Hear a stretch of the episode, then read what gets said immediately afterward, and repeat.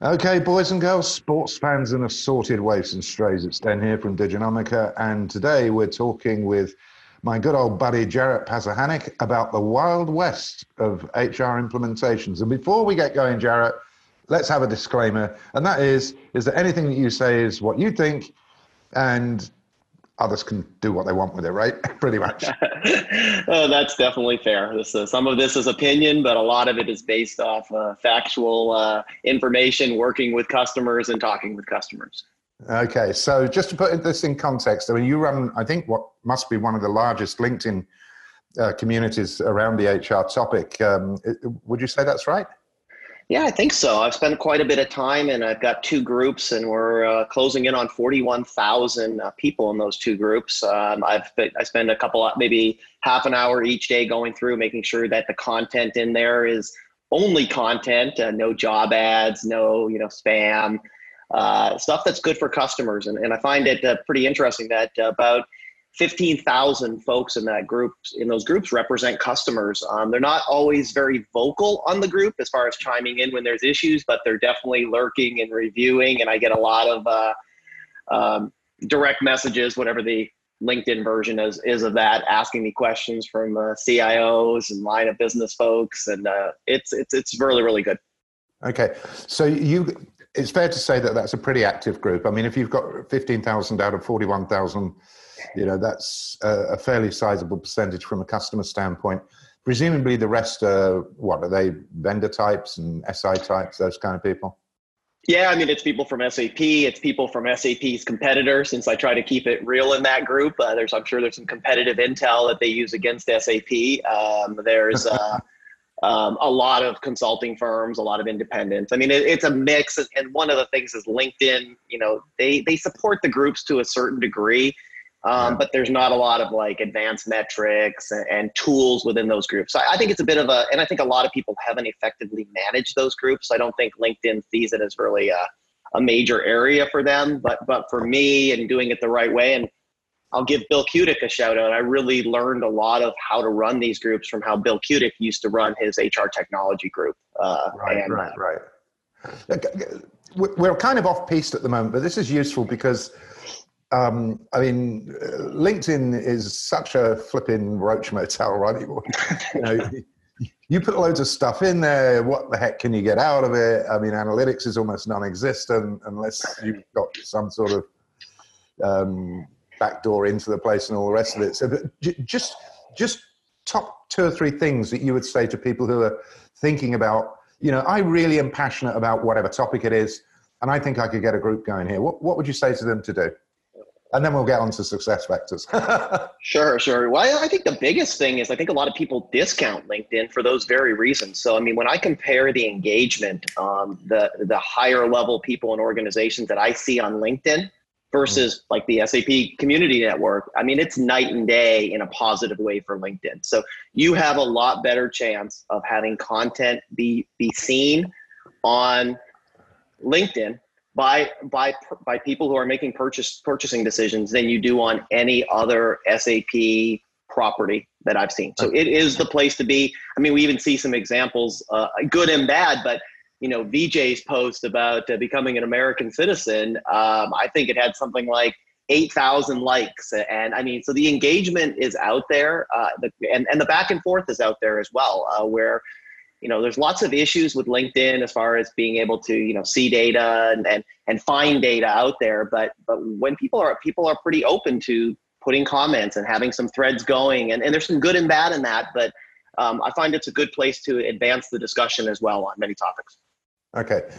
But the thing is is that if you're if you're an organizer as you are of a particular linkedin group the most important thing i guess is you just got to stick with it. You've got to put the time in and you've got to engage yourself right yeah, I mean it's just like anything. I mean, so many groups out there just let any content come in. So if I was if I wasn't going out daily and re- deleting content, we'd be seeing you know postings to set up an SAP server and job postings, and and a lot of it, the good content gets lost in the noise. But but John, it's like anything. It's I mean, John, sorry, Dennis.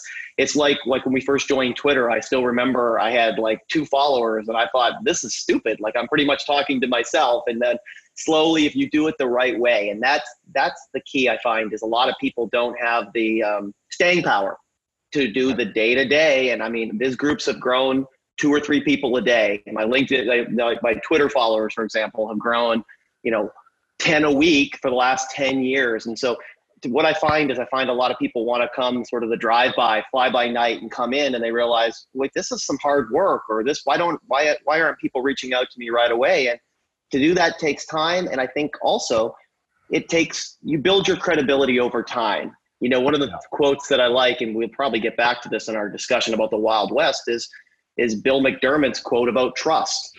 You know, how trust is gained in drops and it's lost in buckets. And I think that the people that I've been able to meet on Twitter and LinkedIn and and and come up with have relationships with, and some of some of them I've never met, or some of them even like yourself. When we met for the first time, I sort of felt like like I know Dennis, like I I know that he likes to cook, and I know that he's moved from various places, and but you also had the work credibility as well because I saw how you were passionate about certain issues and, and willing to stand up for, for points that you believed in. And also I kept I kept sort of a mental note of your track record. Is this guy, when he says something, let's look back a year later and is he right? Is he wrong? And I want to try to associate with myself more with with people who I think have a track record of doing the right things for customers and they're right more often than they're wrong. And when they're wrong, they have enough um, they have enough confidence in that they've been right enough times that they're willing to say, hey, I made a mistake on this one because that happens. You know, we're all learning, we're all trying to get better every day.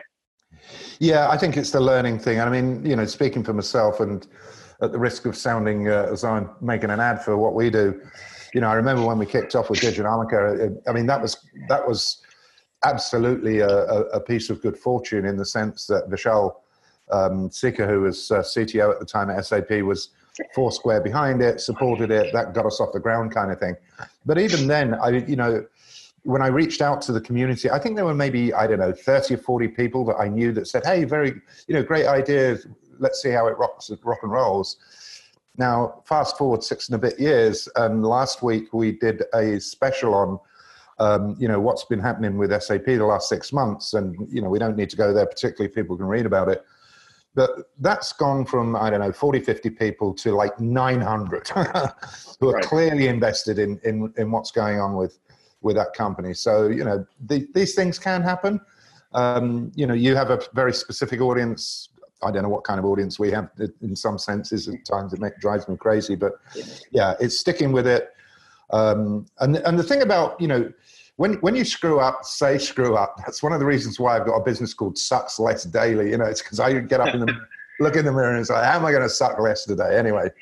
Yeah. Uh, Uh, you know, and, and I think that a couple things jump out is one is there's a lot of noise with customers. They're constantly being bombarded with with with information, and a lot of it's marketing information. So I think that it, it's it it's easier to stand out once once once they realize that you're giving them something that's actually in their best interest and and they realize that you're someone that they can I would say trust is going to be honest then I think that they gravitate more towards your content and you have more of a voice out there. And the other thing I always tell SAP, um, and I'll repeat it again on this call, and because I've had a various relationship over the years. Sometimes I'm in the I'm probably never in the good book, so to speak, but sometimes they're they're more open to engaging with me and and telling me the good the good stuff and letting me tell them the bad stuff and uh, and uh, and sometimes they're not. But I always tell them if I say anything ever that is factually incorrect, you let me know and I will immediately say that. And I will tell you that over the last two years, um, anyone that's been seeing some of the stuff I've been talking about the Wild West and the out of control partner ecosystem and problem projects SAP and SuccessFactors not one time has come back and said anything was factually incorrect. So I'll leave it at I'll leave it at that. I get that they don't want the dirty laundry aired at certain cases, but at the end of the day, I have to tell myself, and I don't think enough consultants tell themselves this, is I work for the customers. Customers pay my bills. And I totally get that if you work for a big consulting firm, it's a little more challenging, uh, maybe unless you're at the partner level, and even there to actually do some of the things I do, uh, just due to the some of the financial dynamics in play. But I'm I'm interested in telling customers what they can really accept, really expect, level set expectations, and and and I'm there day in and day out with customers. Um, you know, seeing some of the challenges they have firsthand. And I just yeah. don't see as many people out there that call themselves consultants or thought leaders, or I guess on LinkedIn you'll see ninjas and you know, futurists and everything else, uh, none of which I am. But uh, you know, the people they they they they talk the talk, but they don't walk the walk. Yeah, and and I think here that um, you, uh, I'm I'm 100 percent with you. You know, if if if you get your facts wrong, fine. Let's get it sorted out. Let's correct it. Acknowledge our mistake and move on. But the one thing I always say to anybody, and you know, whether this is a um, whether this is a partner, whether this is a vendor, whether I don't care who it is, right? Never ever come at me bitching and moaning about my opinions because they're opinions, and I say so, right? Right. And and we're all entitled to them, and everybody's got them. They're a little bit like assholes. We've all got them, right? Um, and uh, but they're a reflection of what we kind of see, I guess, is, is, is what it comes down to. So, in that sense, you know, your opinion at the moment is that the world of at least of SuccessFactors, and maybe broader in, from an HR tech perspective, is pretty much like the Wild West out there. Yeehaw! yeah, I would say that it's very interesting that that theme has sort of been uh, picked up a little bit, and I'm not sure where I got it from, but I actually had a conversation about a uh, maybe a two weeks ago with Michael Doane, who's sort of well-known author of the Red Book, and he said, Jared, I had that Wild West theme in my book like 20 years ago. So it appears that I owe him some type of royalty on this. But I think it, it, it there, you know, I, I said it in passing in an article, but the more I started to think about it, there really is some, some, some things that line up with the Wild West, with what I see out there. Um, and it's, I think it's, it's more prevalent in, in the SAP and SuccessFactors world than it is with some other vendors. And I hmm. don't think it's an HR tech thing. I think that there's elements of this throughout just software implementations in general.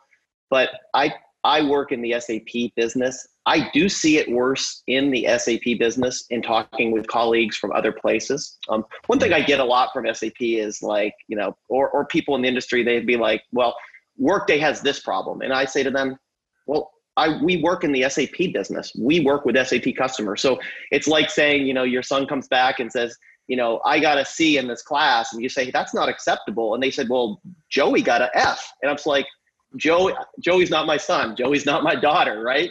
Yeah, um, yeah. I see a lot of that, and I also get a lot of, well, what do you really know about that? And I will say that I have friends that are partners at almost every big SI that run non-SAP practices. So I have friends that have left SAP and and work for Workday, work for Oracle.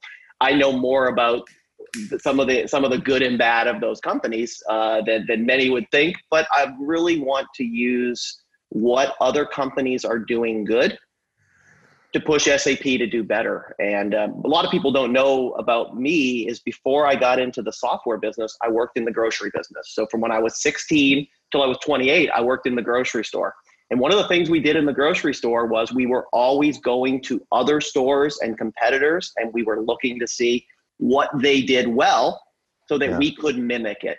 So if you yeah. see another company doing something well, you want to be doing that. And, and those are some of the things where I, I point out a lot of issues for SAP over the years, and very few of them have gotten any type of traction. Um, I've gotten a lot of lip service that, oh, we know that's a problem, we're going to fix that. And, and where I see them struggle is the follow through.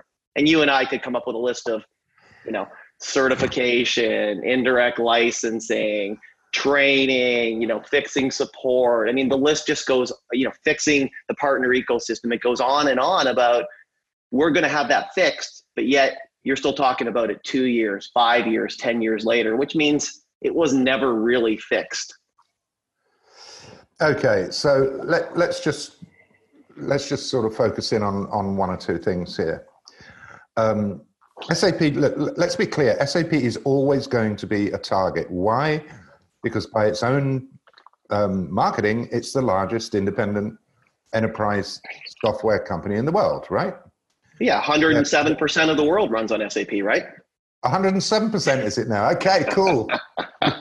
it's a game changer. It's a game changer, Dennis. We got game ah, changers okay. everywhere. Okay, does that does that mean that they've they've ridden on Elon's rocket somewhere? they've got a booking on they got a booking on Branson's rocket to Mars or something or other. Okay. Okay. So for the fact checkers who are checking this, I think the last I saw was 78% of the world uh, world runs on SAP or some number as such. And I get that these numbers are very variable. I've asked a few times actually, hey, where's the detail behind that? And obviously, it's just like when I ask about customer success, the you know metrics, it's crickets always. But um, you're right. SAP is the largest application software vendor out there.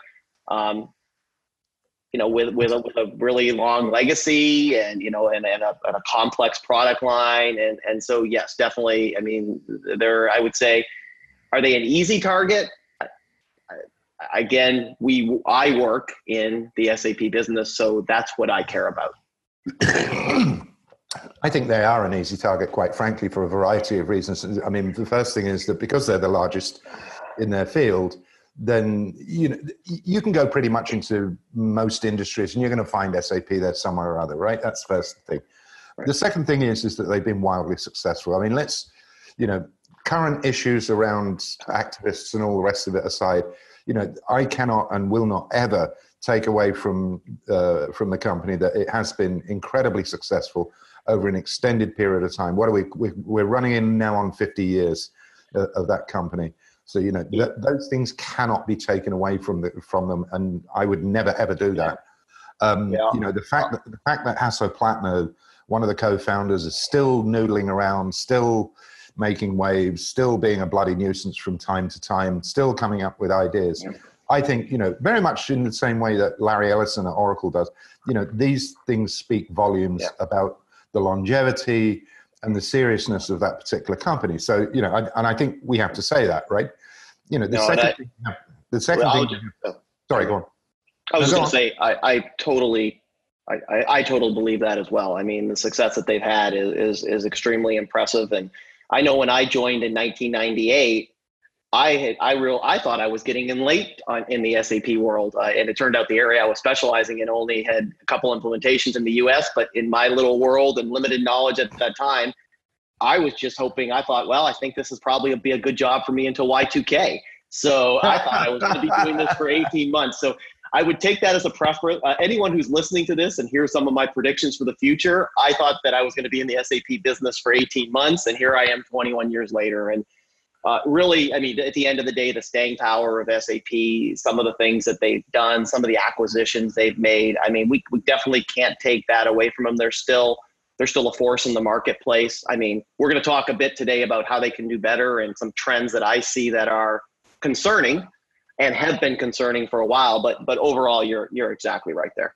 Yeah, yeah. I mean, I rem- I remember when Jim Snabe um, sat down with a bunch of us in Boston um, it must be 10 years ago now, at least 10 years ago, I guess, when they when they bought SuccessFactors. And I mean, he was he was like a kid in a candy store. He he thought he'd won the lottery when he picked up SuccessFactors. And at the time, I have to say, at the time, I said to him, "Are you out of your mind?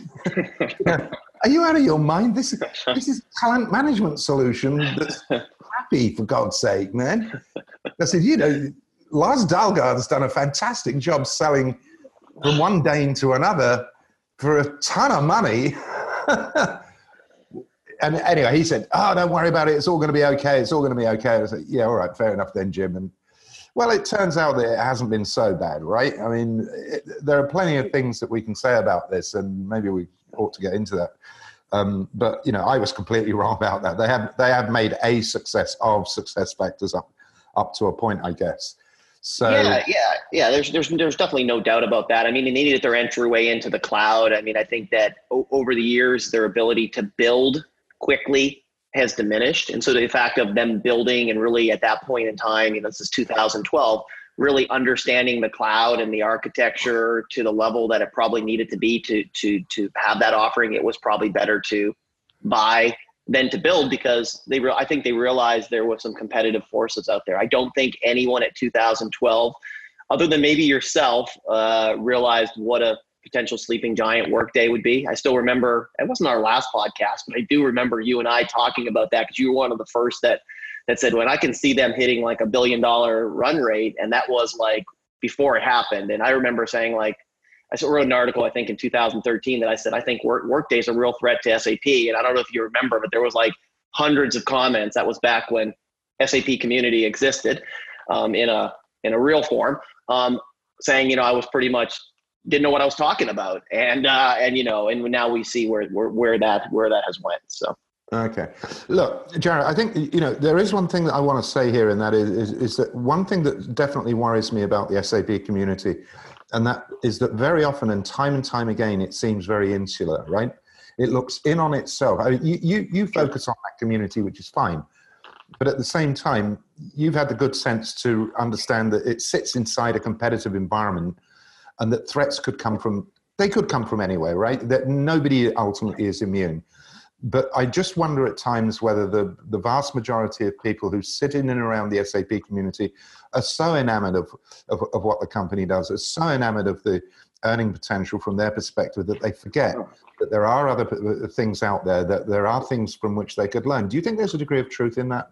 Oh, I, I couldn't agree more with that. I mean, I think that there are people that are, are smart enough to look outside, but I, I think a lot of them are so focused in the day to day and they see the revenue opportunity out in front of them. They have inherent interest that they, that they, I, I call it drink the Kool-Aid, so to speak. And, um, you know, and, and, one of the things I think that, that, that I made a pledge to do is, and really, I'll be honest, some of the social media, the Twitter, the LinkedIn groups actually sort of forced me to do this in a good way is it forces me to stay current so one thing I do is every morning I get up six o'clock, six thirty in the morning. I spend the first hour and a half going through, you know, 200 RSS feeds, and it covers more than just our industry. And I'm, I have interest in sports and investment and food and other stuff, but to make me to do the self learning.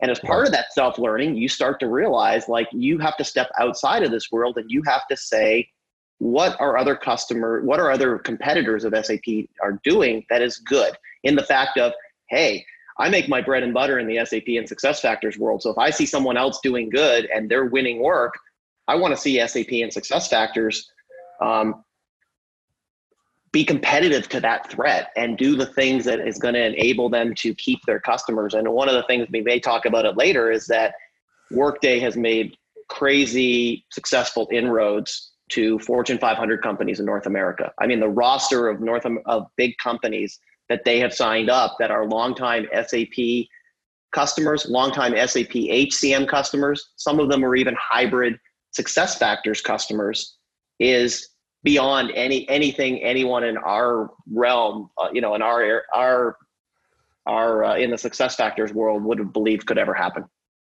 Well, there are a bunch of factors around that, and I'll, I'll just I'll, I'll just maybe add to your existing knowledge on that. Um, it's important to remember that Dave Duffield established an, an incredible reputation personally during his time at PeopleSoft, right? Right. And and they made inroads into a variety of industries um, and were extraordinarily successful, despite the fact that PeopleSoft at the end of the day was it was an okay product, but it had huge limitations all over the place, right? That's that's issue number. That's thing number one. Thing number two is is that and maybe not so many people understand this is that um, Duffield and Aneel Bhusri have maintained very close relationships with higher education establishments throughout the, the, the, US, especially at places like Brown and those kind of places. And so they were able to relatively easily move into markets that might have been more difficult for others. That's the second thing. The third thing is Dave Duffield's email address, right? I don't know if anybody's aware of this, but Dave Duffield's email address is dad at workday.com. Now, you won't get a reply from it, right? Because he's got gatekeepers. But that was his, that was also his, his email address at PeopleSoft, right? Why? Because those are the initials of his damn name. but it's catchy as well. Yeah.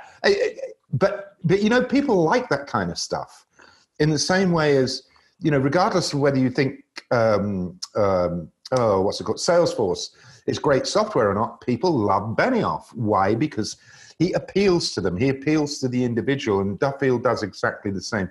And he is absolutely committed to the individual. Uh, that that's the thing that that keeps him going. And he's passed that on to Bhusri, and Bhusri has continued with that sort of idea that people are at the center of everything.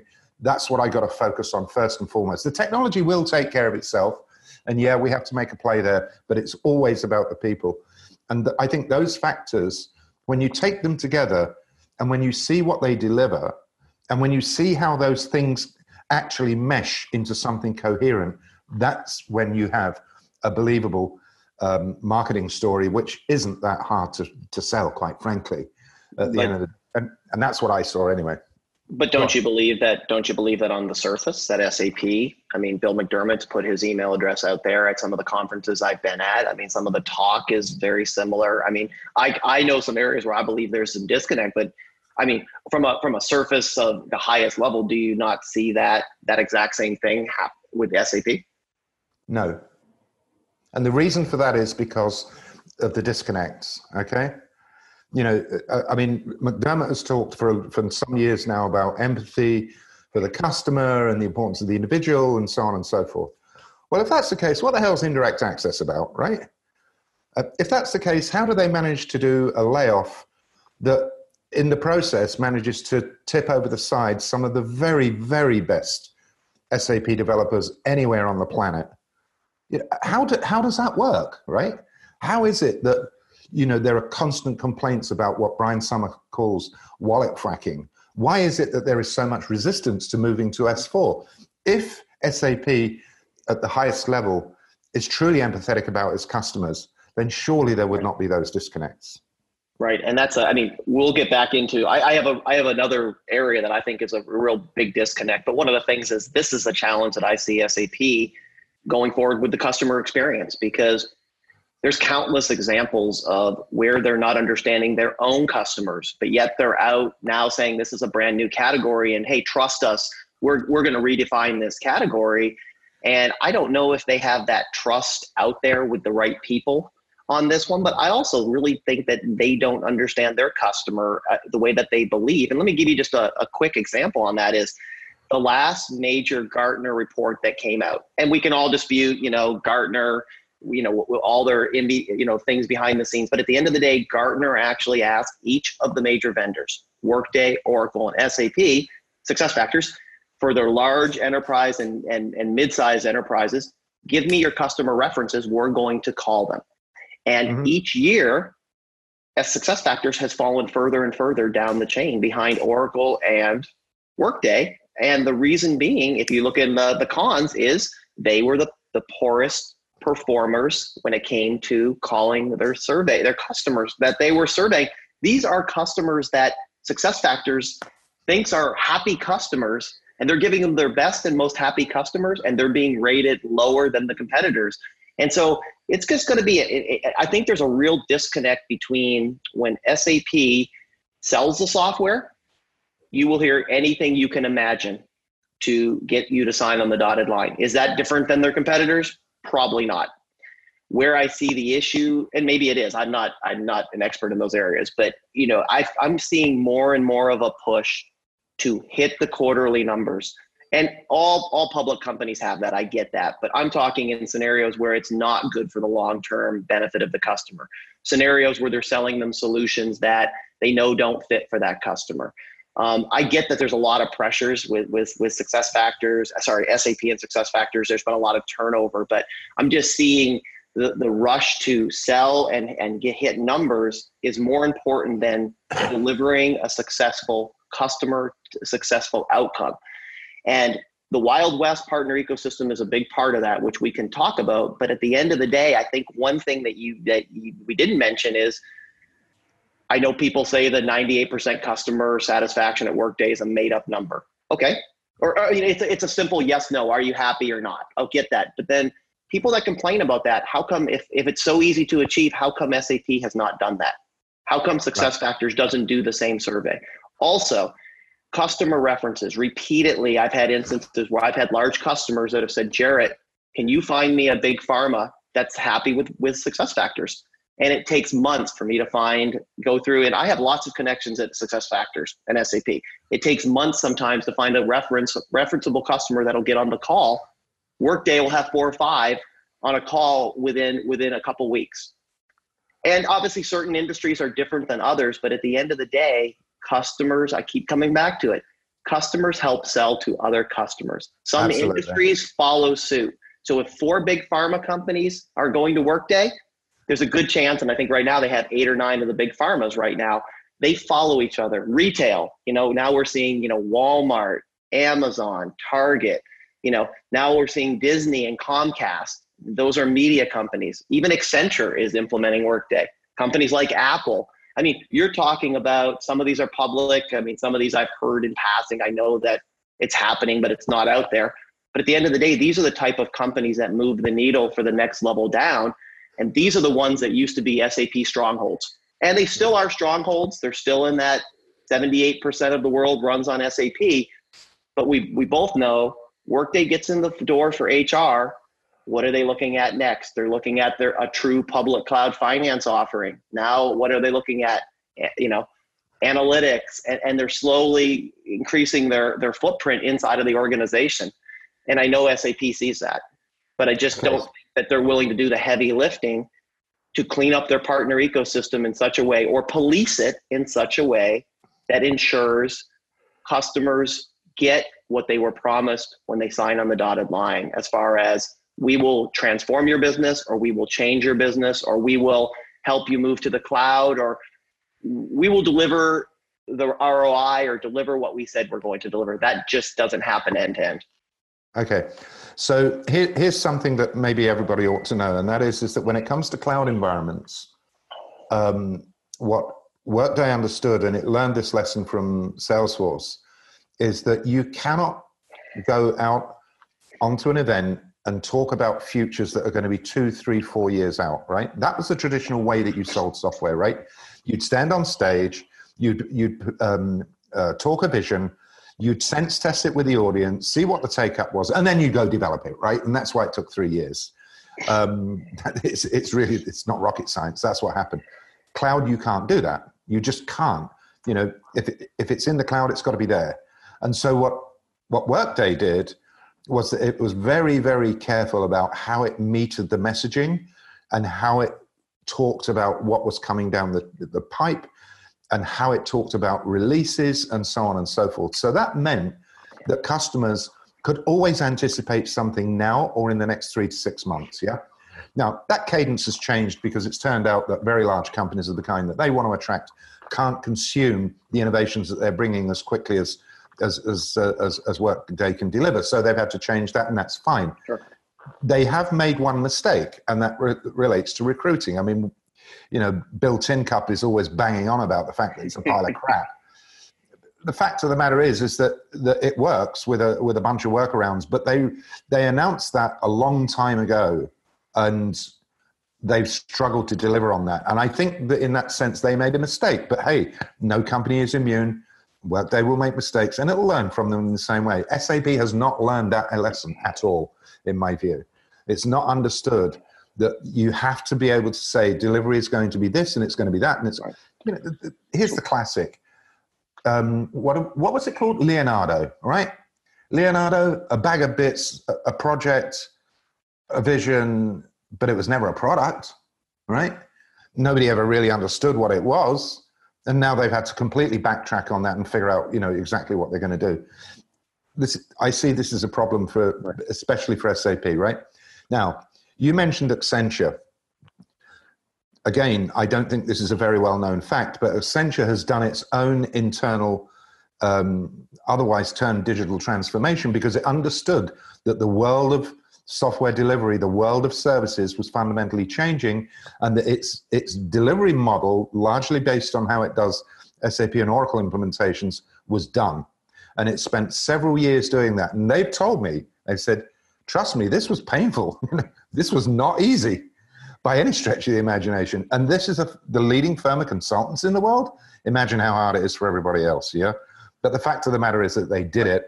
And evidence of that comes from the fact that you know they are taking on solutions like Workday because they represent a modern approach to to handling HR administration, and they're not afraid of making that jump. And you know you're going to see this more and more.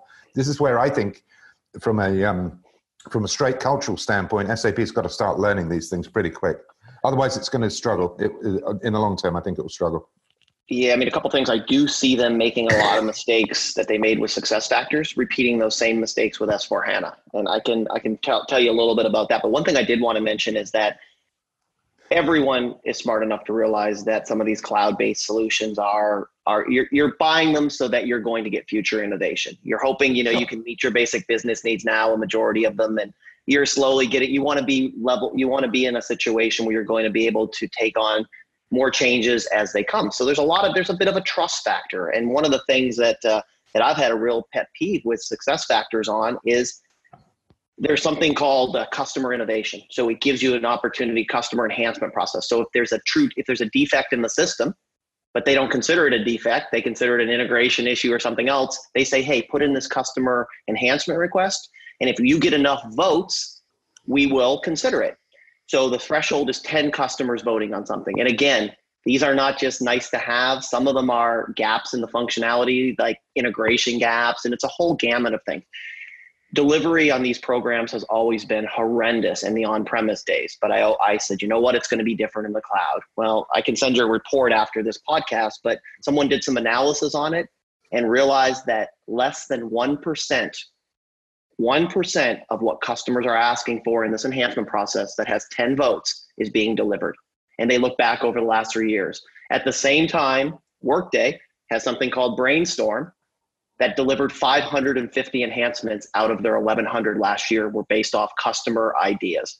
Now, people will say, Jarret, why are you mentioning Workday? And I'll tell you why. It's because they are winning more deals in North America than any other large HR technology firm right uh, vendor right now, and they're winning a lot of SAP accounts, longtime SAP accounts. So I think SuccessFactors and SAP have to take a look and see what are they doing that's that's making a difference and, and how are they managing to close all these deals because all I get is oh they have this great buzz.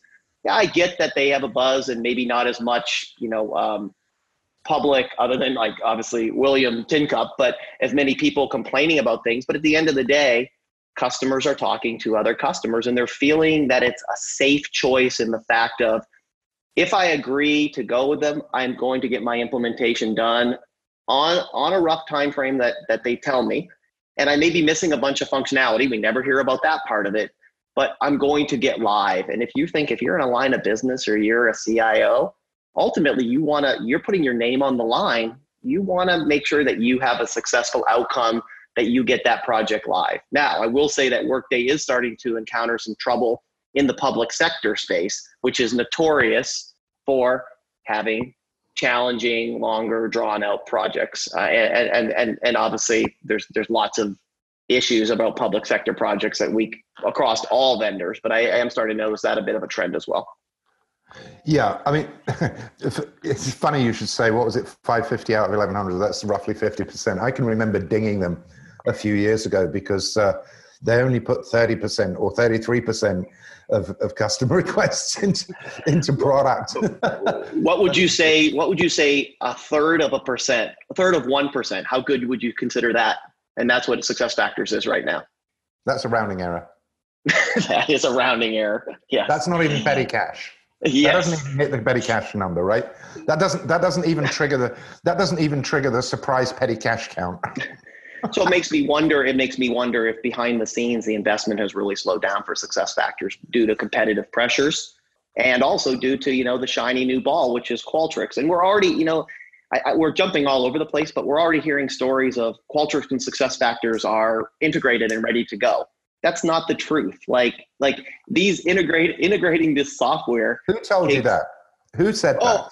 I I've seen some articles that that I've seen some information out there that that the integration is there and there's I, mean I have to go back and take a look, but I've already starting to see the trend that that those are integrated, and we will hear some more about that at Success Connect um, in a couple weeks regarding that. So they're already the first use cases of Qualtrics is with SuccessFactors. Okay. And I mean, it's no different than when Lars bought Plateau, which is the learning software. 30 days later, he said, fully integrated. And I mean, these things take years to integrate. And I'll tell you something there are some areas of SuccessFactors where products, vendors that, that Lars bought that still aren't integrated end to end with the system. Like recruiting isn't fully integrated with Employee Central, which is the core HR system. And that isn't integrated with Employee Central Payroll, which is a single tenant hosted cloud solution based off SAP payroll. So we're talking about technologies that were five, six, seven years old, still don't work like they should end to end. now you get on a stage and this is an example of what i'm seeing over and over again is you talked about this i think customers are realistic of the fact if you tell them hey in the next year we're going to have this done but that doesn't move the needle on people buying right now and i think that's that's the pressure that i think i'm seeing from i'm seeing a different sap as far as everything is a game changer everything is you know you you need to buy it right away. It's it's ready to go, you know. And, and, I'm seeing a lot more of that than I remember in the past, or or potentially I'm you know getting older. Maybe I'm getting a little more jaded. I don't know. So. Um. Yeah. Uh, look, let, let's let's move on because I mean we could we could exhaust ourselves on this one quite frankly. Um, I mean, the minute the minute you you used the G word, it was like, oh no, please, let's not have that one coming. Oh no, everything's a game changer. Yeah, right. So my toilet paper. come on. But hey, look, as as it relates to the difficulties that, that are out there in the field. Okay, first of all, we know that there's plenty of demand for good SuccessFactors consultants. Correct? We know that. That's true, right? Uh, to a certain degree, because it's hard to determine, there's no way to differentiate yourself as to what is good. So there is 11,000 consultants.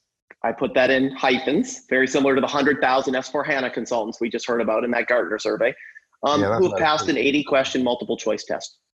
Mm. Some of them have been, passed that test for 10 different areas. So they have 10 certifications. They've, they've answered 800 questions and now they're a so called expert in 10 different areas, where in some cases they have no business experience. And so, or technical experience and real life implementations. And so I, I would say that one of the things I find is that there's too many partners in our ecosystem for the amount of work that there is, especially given that the largest SIs either bring, sell the work themselves or they get pushed to work by SuccessFactors. The low the mid level and lower tiers which it, which often you'll find the real um, the real stronger knowledgeable consultants who have started smaller firms they're struggling out there right now just because there's not enough there's there's too much uh, supply out in the marketplace of consulting services for the number of the demand that are, are there right now at least in north america. Okay. Um, this comes back to the question of of what does certification mean and you know we have plenty of references around that. You know about the whole certification five thing that was done many years ago. Sure. You know looking back on that i could republish that right now and it would be as current today as it was all those years ago. Um, i'm pretty sure about that. Now what we hear anecdotally is that one of the reasons that sap has not been able to get a grip of this is because of uh, of account control by the big SIs. Okay, well, if that's the case, then how is it that new entrants, and we talk about Workday, but there are a lot of new entrants, have been able to come into the space and still attract the attention of, of SIs, right? And get a good rate of implementation success. What is it about what they do? Well, I can tell you that when it relates to Workday, historically at least, they have they have worked very, very hard to ensure that they know how well those implementations are going. And where an implementation is failing, they will have no hesitation to step in and, if necessary, encourage the client to kick the SI off, right? I've never heard SAP do that ever. Have you? Never. And that's that's a great there, there's there's two things about that. And that's really at the core of when I call policing is it seems like the relationship i mean of course they would say this differently but it, it, appears from from a real practical standpoint the relationship ends a lot of times when the software is sold. And you imagine if the sales reps didn't get commission until the project went live? That's going to be a totally different animal. And maybe there is some of that behind the scenes that i'm not aware of but once it gets handed over to an SI, I find a lot of times that SuccessFactors raises their hands, and so does SAP just in general on other projects, and says, "Well, the SI is doing that," as opposed to this SI represents our business. If they're failing, we're failing. Um, I've seen scenarios. I saw one this week where they were asking a customer forty thousand dollars to do a health check to see if their system, their Employee Central, which is just one small piece of SuccessFactors, was set up correctly. That's a service that my understanding at Workday offers as part of their offering because they're doing that QA with with experienced resources. Um, they want to make sure these projects get over the finish line with with a happy customer or a customer that's going to check yes on you know are you happy or would you buy workday again or whatever their one question survey is. So to me that's a gap that sap has and there's two reasons i think that it's they struggle with this. First of all they're trying to sign up every new partner they can imagine. They see partners as an extension of their sales number one. Number two I talked to someone and I said, Have you ever gotten rid of a SuccessFactors partner? And this might even apply for SAP for poor performance on an implementation. And they said, Oh, they said, Yes. And I said, Well, provide me an example of that. Because we know that Workday did that with Wipro back five, six years ago. And they yeah. said, they said, well, we couldn't, you know, we don't have that information or we couldn't find one. So, first of all, you can do a bad implementation for SAP and not be penalized in any public way. There's no threat of losing your your your partnership. And in some cases, you could still win a Pinnacle Award that year if you sold enough. That's another little rant that I that I don't want to go on. But you know, several major lawsuits, several years. Those those people who did those have won Pinnacle Awards for the best implementer.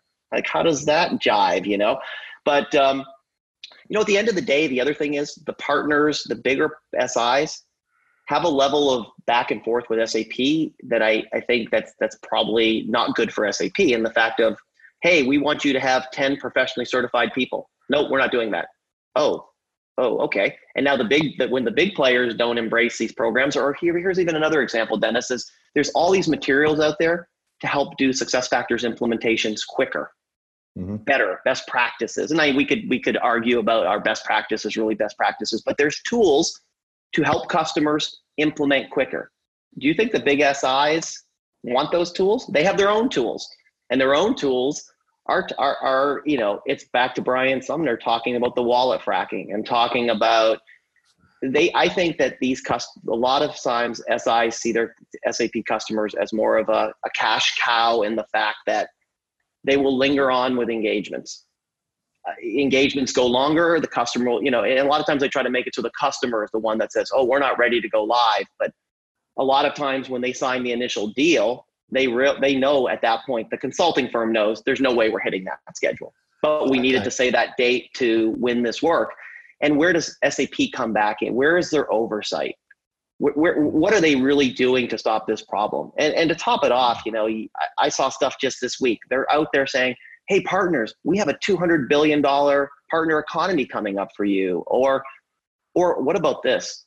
Partner first all these articles on LinkedIn and on their network are talking about partner first. I mean, to me, is that not ludicrous that we're not talking about customer first in all scenarios?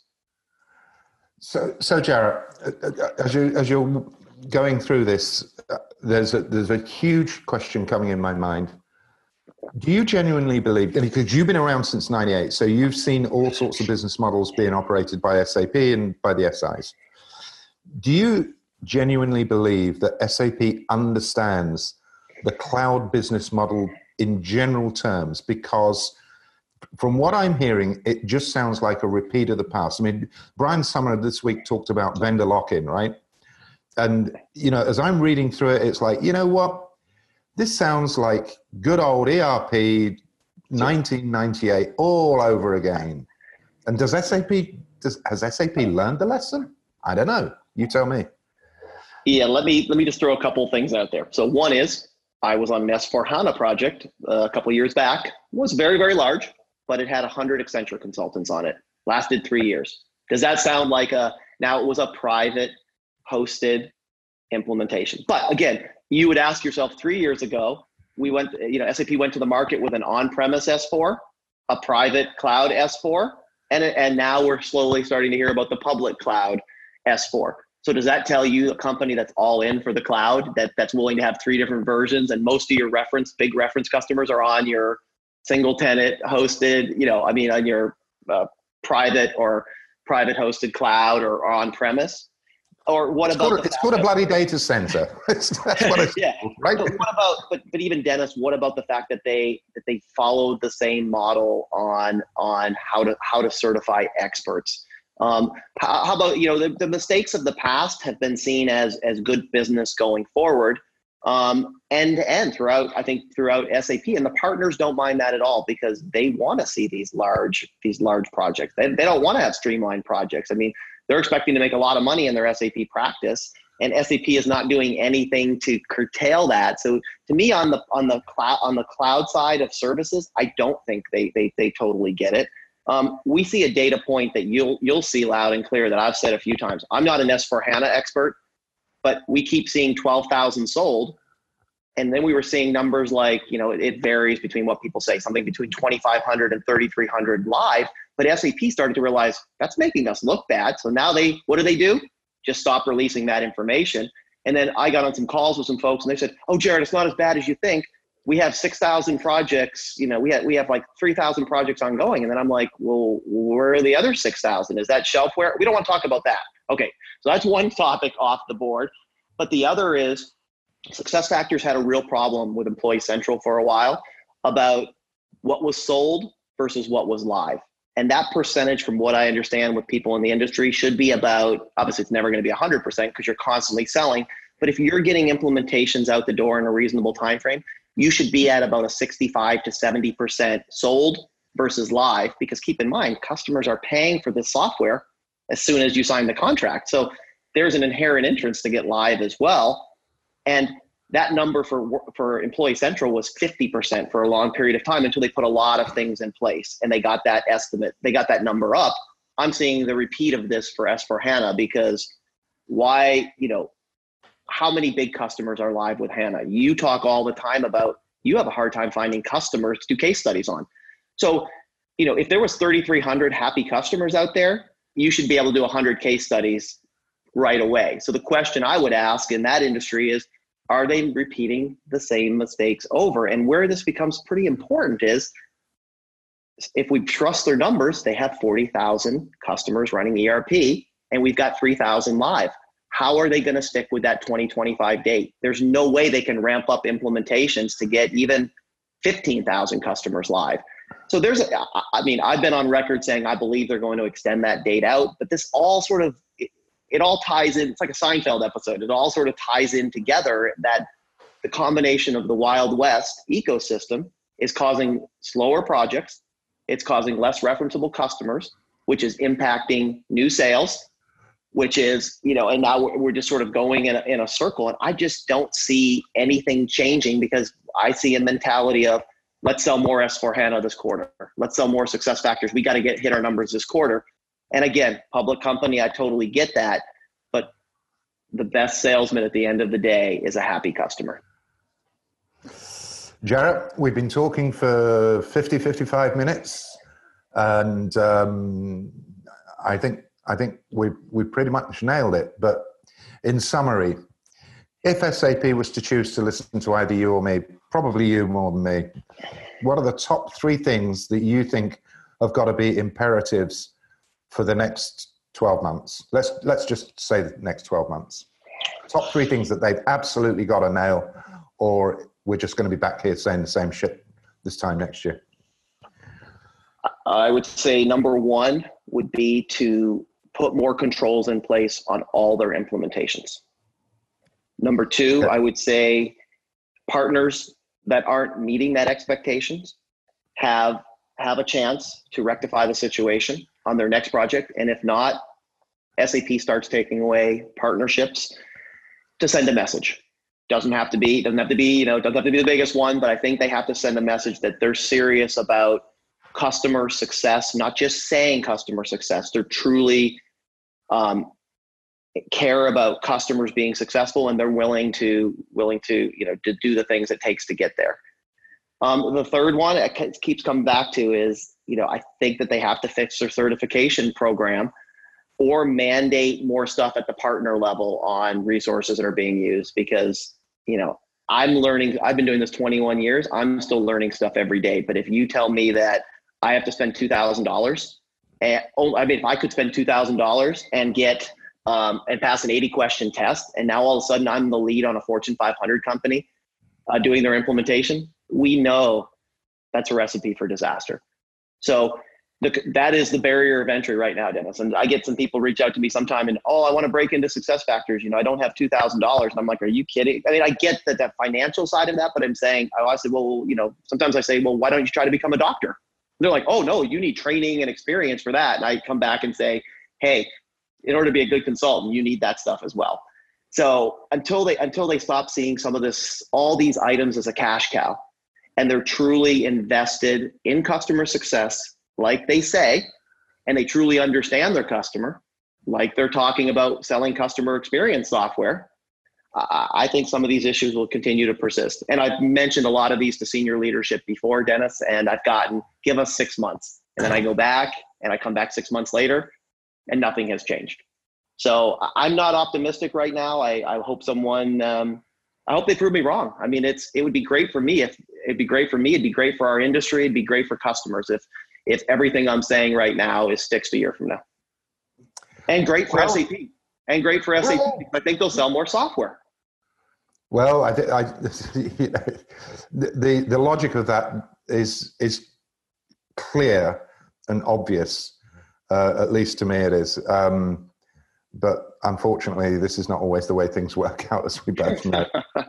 it's just not the way things work. Anyway, listen, Jarret.